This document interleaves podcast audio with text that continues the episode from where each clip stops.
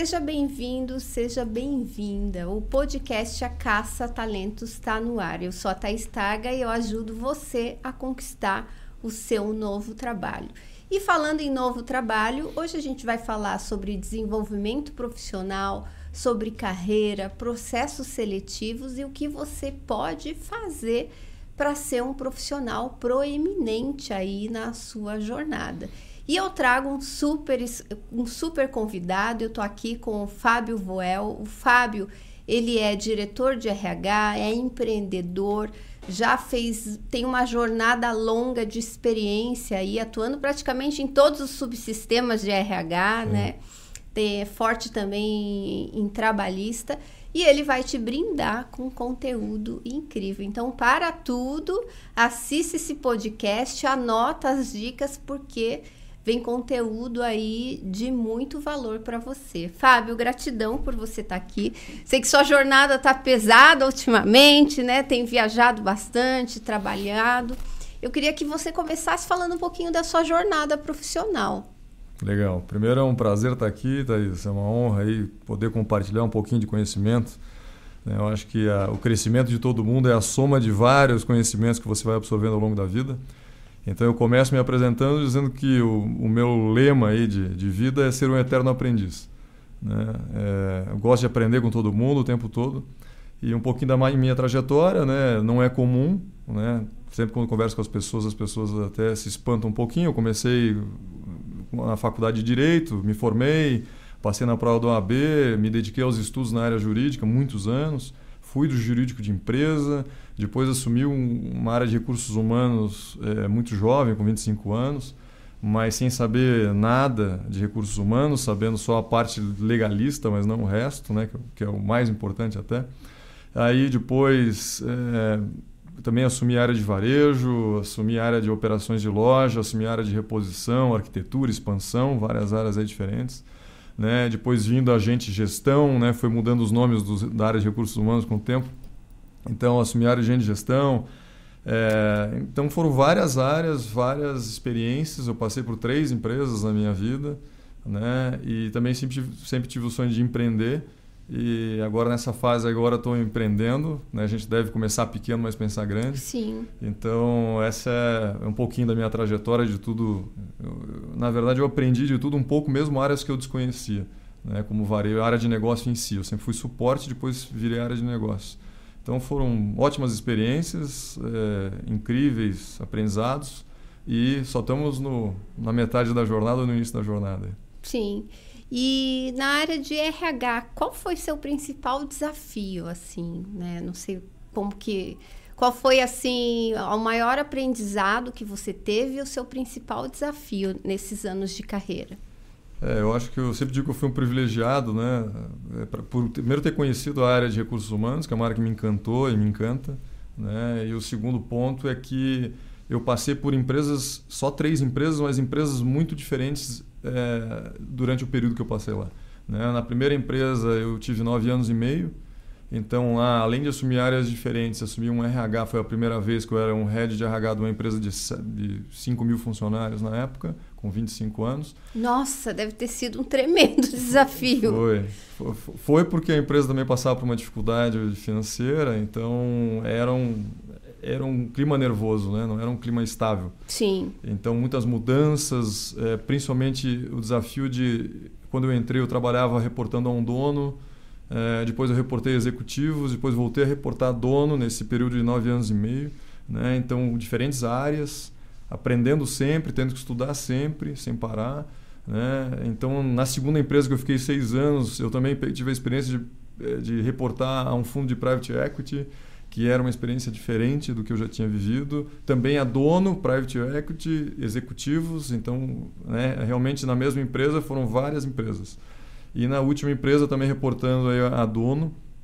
Né? Então, quando você me pergunta aí qual o principal desafio, né? o principal desafio, ao meu ver, na minha carreira de recursos humanos foi, primeiro, correr atrás do aprendizado né? conhecer profundamente a área para poder eu, efetivamente gerar resultado para o negócio. Esse o, o principal desafio inicial. E também um outro desafio muito marcante foi se adaptar e ter a resiliência necessária, a adaptação necessária a diferentes líderes. Né? É, Para quem já trabalhou com esses diferentes líderes que eu falei, seja dono, seja executivo ou private equity, tem perfis bastante diferentes que você tem que ter uma resiliência, tem que saber se adaptar. Então, esse foi um grande desafio, um grande aprendizado também na área de recursos humanos, o, o que ajuda também na liderança da área de recursos humanos. Né? Uhum. Né? Uma coisa é o profissional de recursos humanos, o executivo que está lá reportando a essas pessoas, e outra coisa é ele disseminar isso aí para todos os níveis da cadeia da corporação. Então, talvez se eu fosse citar dois exemplos simples, eh, mais rápidos, seriam esses aí. Mas tem vários. Sim. Uhum. E hoje, como que você está avaliando o mercado, principalmente, como que está o nível dos candidatos, dos profissionais, o que, que você tem, qual é a sua visão do mercado de trabalho?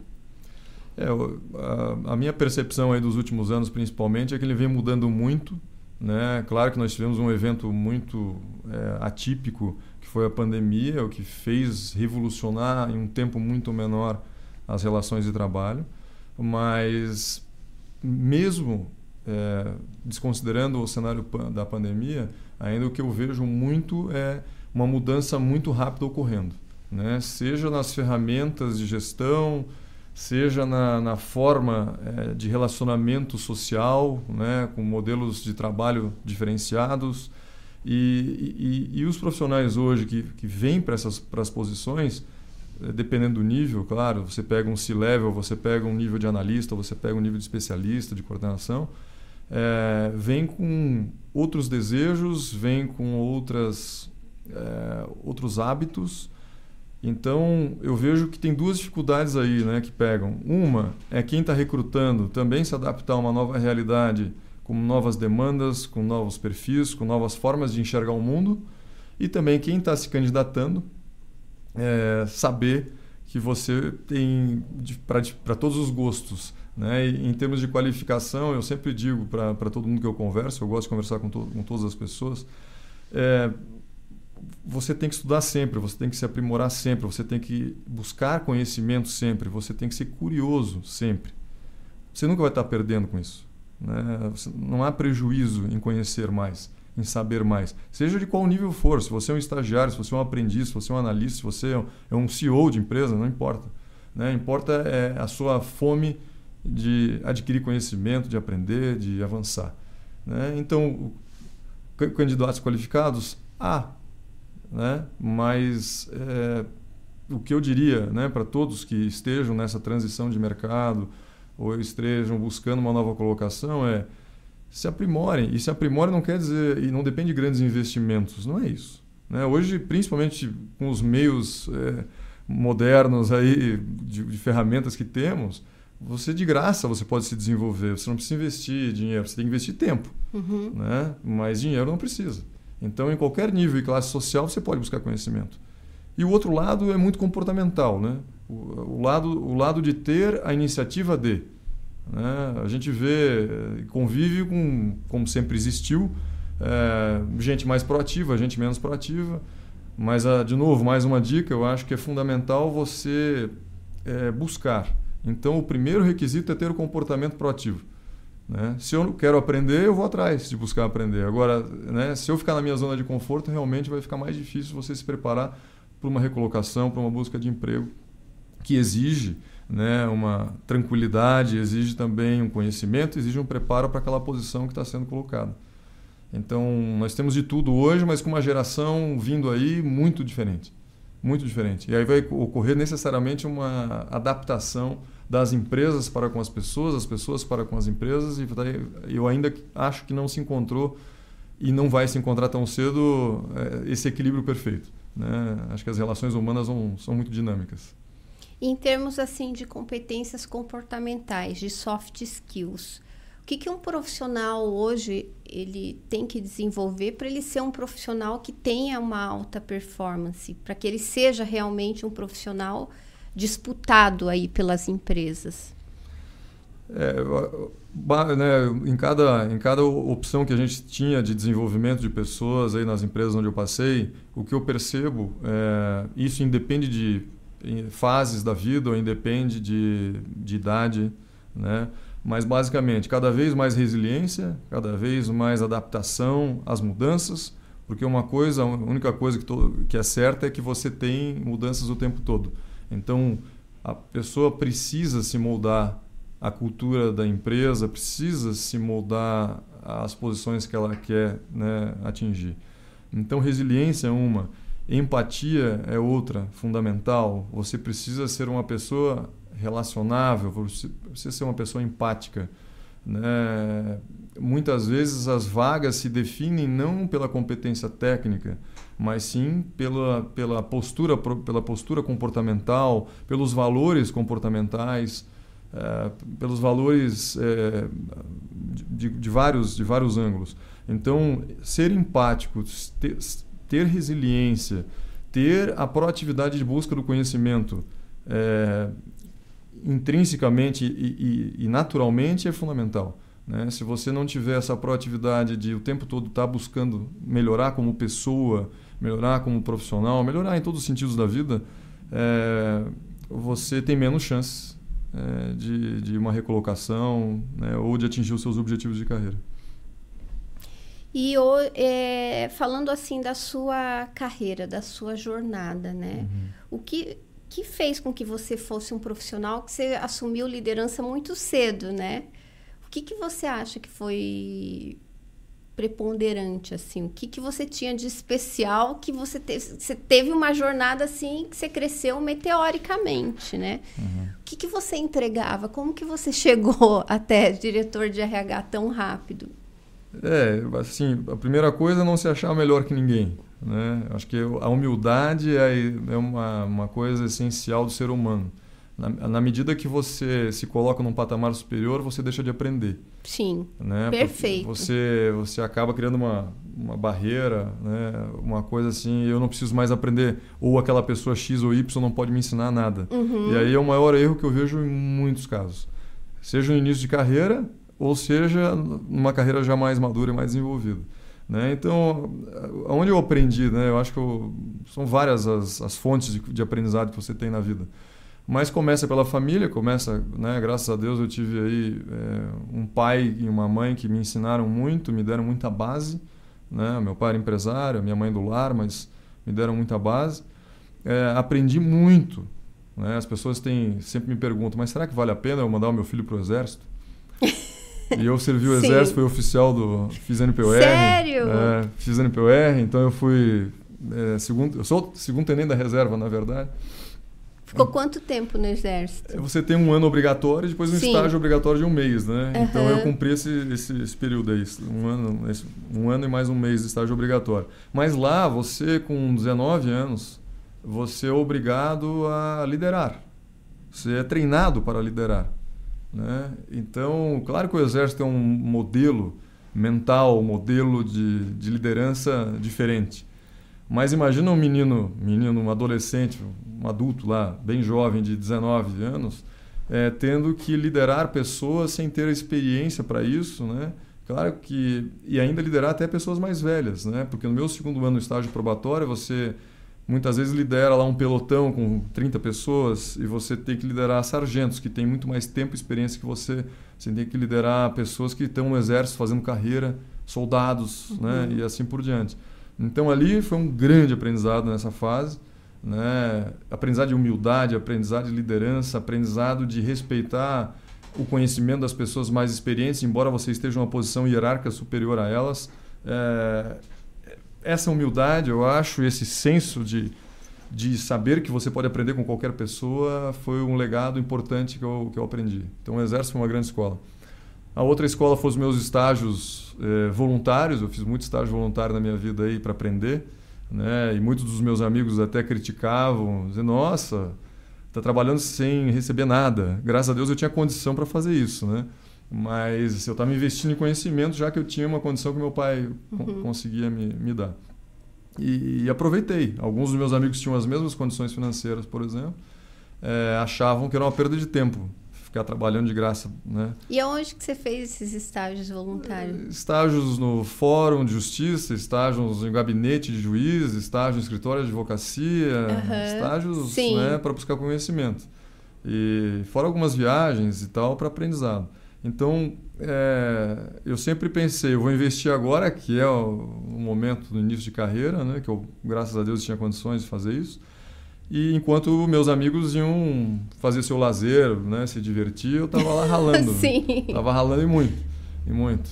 E levava muito a sério tudo que eu sempre, tudo que eu fiz, mesmo que é um estágio, um estágio de graça, ou seja, sem, não remunerado, eu levava muito a sério como se fosse o maior emprego da minha vida né? Então, e trabalhava horas e horas e horas assim para entregar o meu melhor sempre. Então, acho que a vida vai te trazendo experiências, né? Fui ocupando posições de liderança muito cedo. Acho que outro ponto importante aí na minha carreira foi sempre ligar, muito ligado a esportes. Eu acho que o esporte te ensina demais, demais, né? Eu joguei vários esportes é, diferentes em competições de juvenis, né? Na época eu tinha até 16 anos. Mas aprendi demais com o esporte. Você aprende a, a lidar com a derrota, você aprende a lidar com a dor da frustração de não ter feito o que devia fazer. É, você aprende a se superar no limite psicológico, no limite físico. É, a humildade no esporte ensina demais é, esse ponto. A força de vontade é, o senso de, de se superar todos os dias e se aprimorar. Então, o esporte é uma linha muito importante no complemento, na minha opinião, é, é profissional. Você leva e o que, vida. que você fazia de esporte? Ah, joguei, joguei de tudo, mas digamos os esportes que eu mais joguei, mais fiz foi atletismo, tênis, uhum. É, futebol. Esses foram os que eu mais fiz ao longo da minha vida e treinava quatro horas por dia, né? fazia um treinamento intensivo, viajava aí em torneios estaduais Sim. e brasileiros por aí. Então, realmente agregou demais para a carreira e para a vida. E depois os ensinamentos de cada empresa. Né? Eu acho que cada empresa, eu sempre digo para as pessoas que reclamam das empresas onde elas estão: né? não existe empresa perfeita. Existe empresa com seu jeito de ser. Cabe a você também ver se casa, se tem fit entre os seus valores e os valores da empresa se você quer permanecer lá ou não. Mas não existe empresa perfeita. Toda empresa tem os seus pontos fortes, toda empresa tem os seus pontos a, a desenvolver e você tem que avaliar se aquilo serve para você ou não.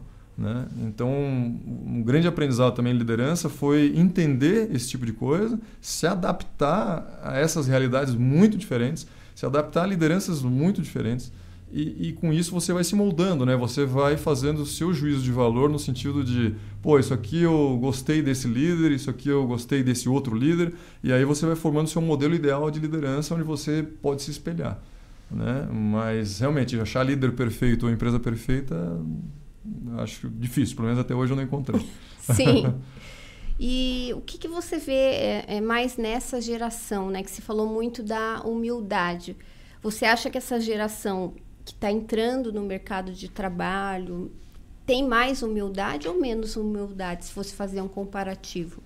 É, eu, eu sempre tenho muito cuidado, Thais, em, em, em rotular gerações, Sim. né? Porque às vezes é, eu vejo muita discussão em cima de, de, de, rotular uhum. gerações. Ah, a geração Z é assim, a geração uhum. Y é assado.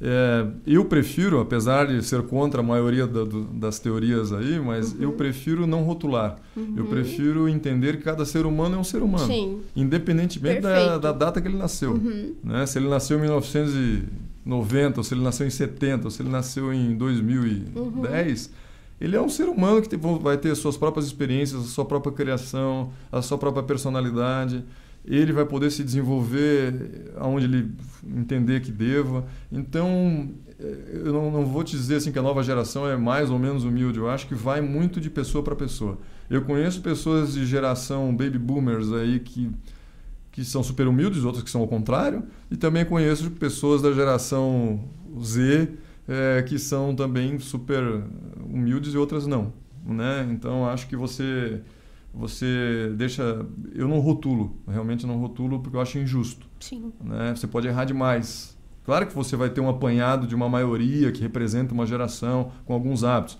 Por exemplo, a gente sabe do imediatismo da nova geração. Ah, dá para generalizar isso? Não, mas uma grande parcela é. Né? A gente sabe da ansiedade que a nova geração tem, diferente de uma geração mais, mais, mais antiga.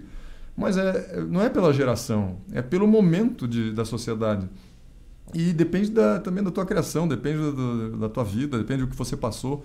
Né? Eu, pessoas que têm 15 ou 14 ou 13 anos agora e que são muito diferentes uma das outras. Então, acho que não existe como você pré-definir uma pessoa. Concordo com você. Perfeita colocação. Embora as teorias é, que nós lemos ou ouvimos sejam diferentes, né? Tem a rotulação, oh, se você é geração X, você é assim. Se você é geração Y, você é assim. Se você é, enfim, né? Sim. Não é, não é bem assim, né? Não é, não é bem assim. É verdade. E em termos de recolocação, né? Hoje, eu não sei se você já entrevistava muitos profissionais ou provavelmente sua equipe que fazia isso, uhum. né? Mas o que, que você sente que é a maior dificuldade assim de um profissional em se vender na entrevista, em mostrar o quão incrível ele é? Porque eu conheço, assessoro profissionais uhum.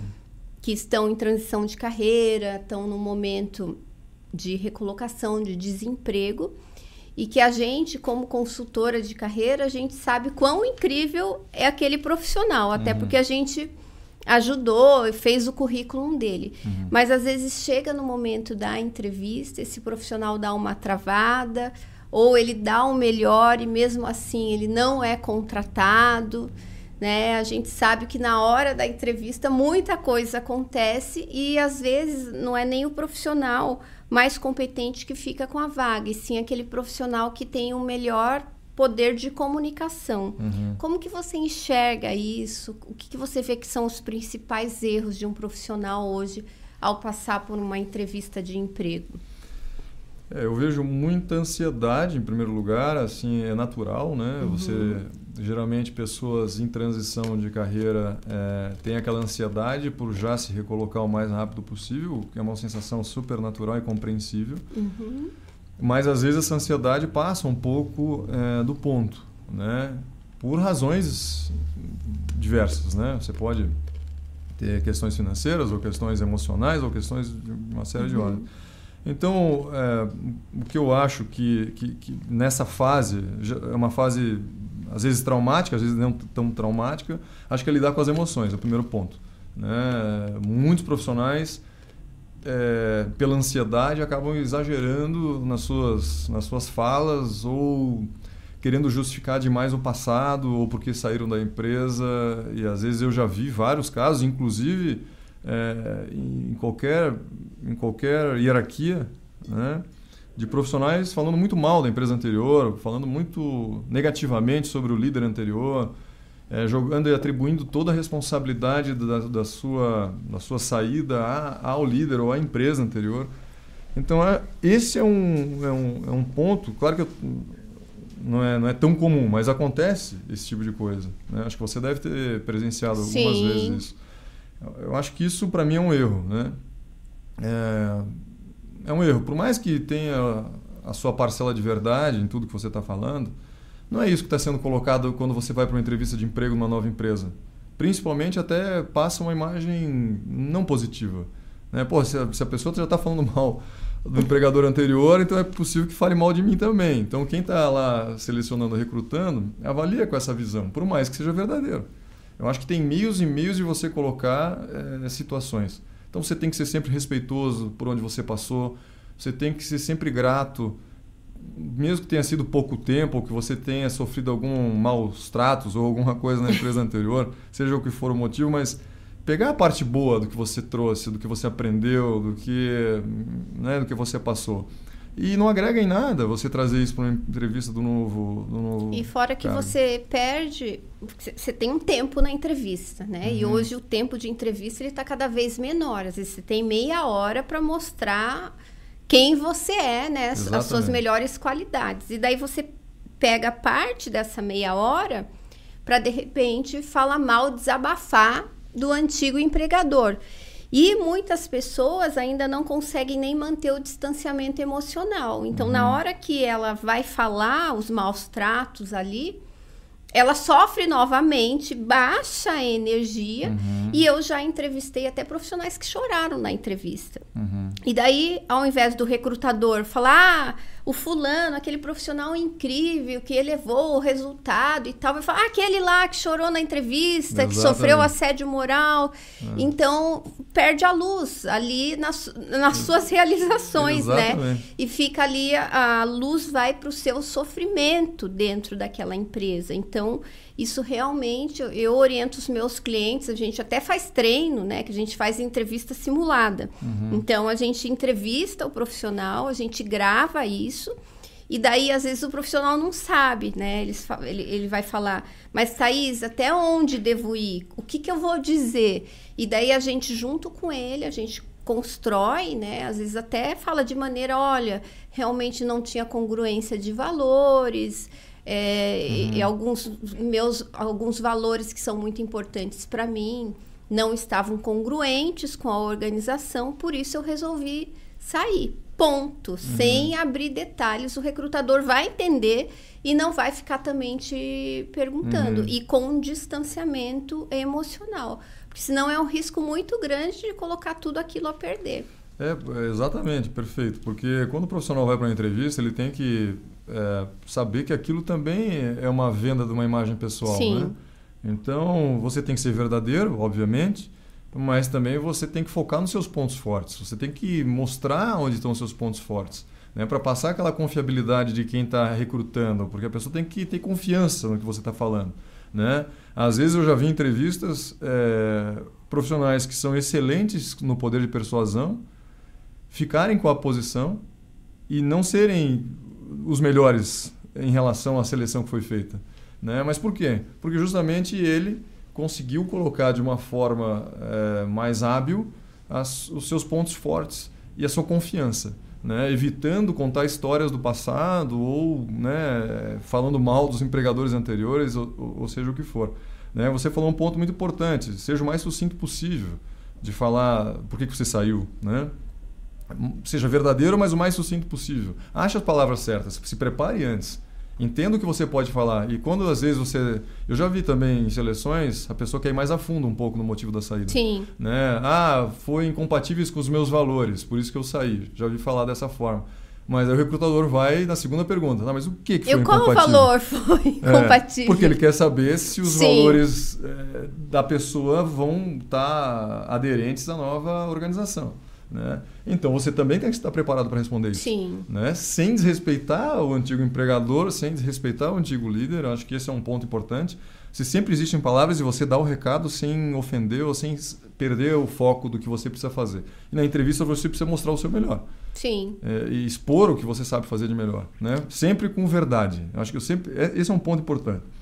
Né? Muitas pessoas, eu já entrevistei milhares de pessoas na minha vida né? mas muitas eu percebi que queriam passar uma imagem ou, uma, ou um desempenho que não era real. Isso é o pior que pode ser feito, porque vai ser em algum momento descoberto. É, e aí você, você perde muita credibilidade, você pode botar em jogo inclusive a sua imagem como profissional. Então eu sempre digo, uma entrevista não vale a sua imagem, não pode perder a credibilidade. A credibilidade você leva 20, 10, 15, 30, 40 anos para construir. Para você perder basta uma oportunidade. Então, seja coerente ao longo da sua trajetória. Fale a verdade, não tente falar coisas que não são verdadeiras, é, não, tem, não, não faça isso. Né? Eu acho que mostrar o que você tem de melhor é a essência da, da entrevista. Perfeito. Perfeito. E ainda falando no motivo de saída, né? Um, uma orientação que eu dou para os meus clientes. O recrutador está perguntando demais, você fala, olha, por questões éticas eu não posso abrir detalhes, porque senão vou ter que denegrir a imagem do meu ex-empregador. E ponto e também, ponto. né? Exato. O recrutador tem que, tem que se contentar também, né? É. O recrutador, eu acho que é mais fácil, às vezes, do que você conversar com um dono, por exemplo, né? Porque geralmente quando você conversa com o proprietário de uma empresa, seja uma empresa pequeno, médio, grande Sim. porte, ele não tem é, a técnica de um recrutador, então ele vai querer às vezes é, entrar no detalhe do detalhe, Sim. né? E aí você tem que estar preparado para isso também. Eu acho que o, o recado é esteja preparado. saiba que se você vai em uma entrevista com um recrutador, você vai ter certas perguntas e você consegue responder de uma forma onde ele, pré, ele entenda. Se você vai para a entrevista com o dono, que é o final, é, você tem que estar preparado para entender que ele vai fazer perguntas e às vezes meio até é, desconcertantes. Então você Sim, tem que estar meio preparado. sem noção mesmo, Exatamente. Né? Então faz parte do jogo. Né? O empresário é aquele empreendedor que ele tá, é, é a vida dele, é a empresa dele. Então ele, ele tem um lado passional sempre na entrevista. Ele não vai ser uma pessoa fria e calculista ali.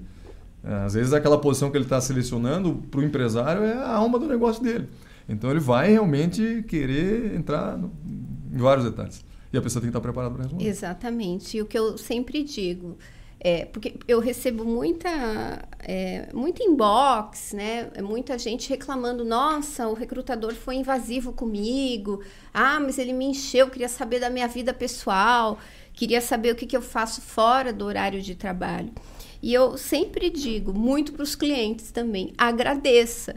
Porque se a pessoa está gastando hora, investindo hora, querendo saber que tipo de ser humano é você fora de, do trabalho, é sinal de que ela está gostando do seu perfil. Exatamente. Porque quando a gente não gosta de um profissional, a gente encerra logo, uhum. fica ali só no é profissional. Pronto, é. né? Cumprir tabela, já sei que não vai dar fit. Uhum. Agora, quando eu quero saber ah, o que, que você faz nos seus momentos de lazer, que tribo você pertence, saber um pouquinho da sua vida, eu tô querendo saber até para ver se tem fit cultural, se você vai se adaptar, até para saber se você vai ser feliz dentro da minha empresa, Exato. se eu consigo atender as, as suas necessidades, se eu consigo ser congruente com seus valores. Então, internamente agradeça, falou, opa, tô indo bem, tá querendo saber mais detalhes e responda com boa vontade. Exatamente. Eu acho que é, você falou tudo, né? Se a entrevista é ruim, você termina rápido. Se a entrevista é boa, você vai alongando e vai querer saber mais detalhes ainda, né? Então é, é, importante. E queira ou não queira hoje com as redes sociais, a, a sua imagem como profissional e como pessoa, ela está muito interligada, né? Não é, ah, eu, vou, eu só quero saber do, do, profissional. Não, porque os teus valores pessoais impactam na aderência e de ser feliz no seu trabalho. É natural. E, e realmente eu acho que as redes sociais expõem, né, de uma forma muito diferente do que antes, a vida das pessoas. Então, o recrutador, se ele gostou, ele vai fazer uma investigação também na sua vida pessoal, nas suas redes sociais, né? Se tiver aberto, claro. E o que, que te brilha os olhos? O que, que te faz assim gostar de um profissional assim? Primeiro, de tudo, é ele ter ele ter aquela sensação, pelo menos é, uma entrevista eu sempre digo você não, não consegue ser 100% assertivo. Ah, eu, eu posso fazer milhares de testes psicológicos de potencial, de, comitês de entrevistas com várias pessoas diferentes, mas você não tem aquela certeza absoluta que o profissional vai dar certo. Só na prática mesmo é que você vai ter esse, esse, esse retorno. Né? É, você pode ser mais assertivo, mas não 100%, garantir 100% é impossível. Então, quando o profissional, né, quando eu entrevisto um profissional, é, a pessoa tem que ter, primeiro, uma boa energia, precisa ter boa energia. Né? No mundo de hoje, é se, vo se você já entrar derrotado ou com aquele, aquela sensação de baixa energia, já ali você influencia de alguma forma na, na forma de alguém tá, né, na, na, no que a pessoa está te, tá, tá, tá te vendo, na tua imagem pessoal. Então a boa energia é uma coisa importante. A outra coisa é ser muito muito objetivo é, no que você quer falar, né? Escute muito bem o que o recrutador está perguntando. Porque eu vejo muitas pessoas, quando você faz uma pergunta, a pessoa nem prestou atenção direito na sua pergunta, seja por nervosismo por qualquer razão. Ela dá uma volta no espaço sideral em termos de. e não respondeu o que o recrutador está pedindo. Então isso demonstra objetividade. Né? E no mundo de hoje, cada pessoa tem o seu perfil, e dependendo da posição, obviamente, mas você precisa saber onde você quer chegar, você precisa ter claro na sua mente quais são os seus pontos fortes então escute né, o, que, o que o recrutador está perguntando e responda objetivamente e esteja preparado para responder isso aí. Né? Eu acho que com a sua assessoria, por exemplo, você deve ensinar as pessoas a, a, a, serem o mais objetivo possível no sentido de se você não sabe quais são os seus pontos fortes, como é, né, que é a principal arma que você tem para uma vaga, Sim. como é que você vai conseguir aquela vaga? Então você tem que estar na ponta da língua se o seu recrutador te perguntar isso. Né? Então, para mim, o que convence? É, acho que um pensamento estruturado, claro que tudo depende da posição. Né? Talvez eu esteja falando aqui das posições que eu entrevistei nos últimos tempos, a grande maioria era gerentes corporativos e tal, diretores, coordenadores e tal, mas pensamento estruturado, alta energia, empatia, objetividade. E você saber colocar o que você tem de melhor, para mim é o ponto de partida. Claro que a competência técnica você vai avaliar de, de outras formas, né? Mas o comportamento para mim é essencial. O comportamento é você, se você não consegue nem é, passar os seus pontos fortes numa entrevista, você tá, não está bem preparado para aquela entrevista. Então, se eu fosse recrutar alguém, a primeira coisa que eu esperaria de alguém é que ele estivesse bem preparado para a entrevista. E bem preparado é apresentar de forma objetiva e estruturada os seus pontos fortes. Onde estão suas fortalezas? Me diga de forma clara. Né? E quem se prepara tem isso pronto. Né? Então eu vejo muita gente chegando na entrevista totalmente despreparado, é, sem nem conseguir responder esse tipo de pergunta. Então, se a pessoa não sabe onde quer chegar, não sabe onde está, não sabe quais são os seus objetivos, é, fica difícil o recrutador aprovar. Como é que eu vou aprovar alguém? Se a pessoa não se autoconhece ou se não sabe o que, o que, o que quer. Né? Então, acho que inicialmente é isso. Claro que depois tem pré-requisitos técnicos fundamentais é, para cada posição. Né? Você tem que sentir a qualificação para aquela posição eh, tem que ser atendida, então isso é pré-requisito. E o resto vai ser definido por essas questões comportamentais aí. Eu acho que é assim que eu, como selecionador, pelo menos trabalho nessas posições. Né? Sim, perfeito, perfeito. E para quem não sabe para onde vai, qualquer caminho serve, né? Então, ter um objetivo ali direcionado também e clareza para saber quem você é. Exato. E, e hoje, assim, se você abrir, é, se você for para o YouTube, por exemplo, você, você entrar no meu canal do YouTube, tem tudo, não precisa nem me contratar. Tem tudo sobre entrevista lá, sobre currículo, né?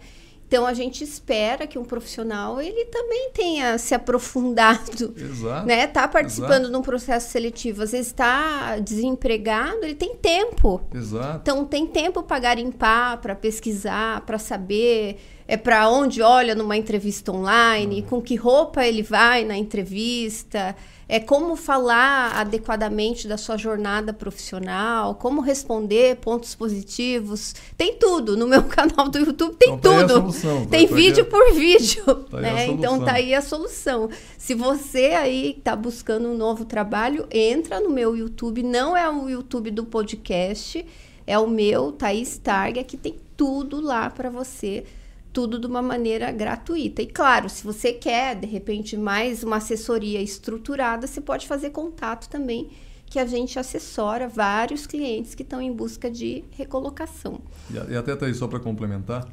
é, eu, eu, converso muito com as pessoas, com o time, né? Eu adoro conversar com aprendiz, com estagiário, aquelas, uhum. né, os uhum. meninos bem no início. E, e, assim, não, não interessa se o, seu objetivo é grande ou é pequeno no sentido de tamanho empresarial. Não é esse o ponto. Interessa que você tenha claro o que você quer. Eu sempre digo que a felicidade, para cada um, é de uma forma diferente. Busque a sua. É, não há demérito nenhum em não querer ser um líder. Não há. Você tem que ser feliz e fazer muito bem feito aquilo que faz, seja em qualquer posição. Então, quando eu falo aqui de saber apresentar os seus pontos fortes, não é um mega blaster líder aí que precisa se vender. Não. É saber o que, e deixar claro o que você quer, até porque a empresa já vai saber se aquilo serve para ela e ela vai ter uma empatia por você no sentido de ele foi sincero. Ele se preparou para a entrevista, ponto um. Porque a pessoa que não se prepara demonstra que aquela vaga não é tão importante. E segundo ponto, ela de fato sabe o que quer, deixou muito transparente o que quer e foi muito realista e verdadeira para com a empresa. Então só ganhou pontos. E não interessa o tamanho do seu sonho. Você é, cada um é feliz de alguma forma. Então exponha de uma forma verdadeira o que você quer da sua vida. E ponto. Né? Acho que esse, em resumo, é o que eu mais gostaria de ouvir, pelo menos, de alguém que estivesse se candidatando. Perfeito. E tem muito recrutador, é, profissional de RH, reclamando que as pessoas estão entrando sem energia na entrevista. E daí eu fico pensando, né? A pessoa está em busca de trabalho para você trabalhar, entregar qualquer coisa na sua vida, você tem, precisa de energia. é, mínima, né? Não Mas é? Não precisa ser a pessoa mais entusiasmada do mundo, não é esse Sim. o ponto. Energia que a gente fala não é o mais falante. A pessoa Sim. pode ser tímida, mas tem uma alta energia. É. Não tem uma coisa a ver com a outra. né? Então, é importante. Você aí que está fazendo entrevista, como é que está a sua energia? Você está sentando, postura, tom de voz, olhando no olho, mostrando o quanto você é apaixonado, o quanto você gosta de trabalhar. Então, reflita sobre isso. Isso é muito importante. Porque eh, ninguém vai contratar alguém com baixa energia. Porque se você já começa assim, imagina depois, né? Que a gente já começa bem, geralmente, um trabalho mais empolgado. Na depois, entrevista, principalmente. na né? entrevista, Ah. principalmente. Então, precisa cuidar disso. Vai fazer uma caminhada antes. Ah, no, meu, no, no meu canal tem tudo que você pode fazer, inclusive para aumentar a sua energia antes da entrevista.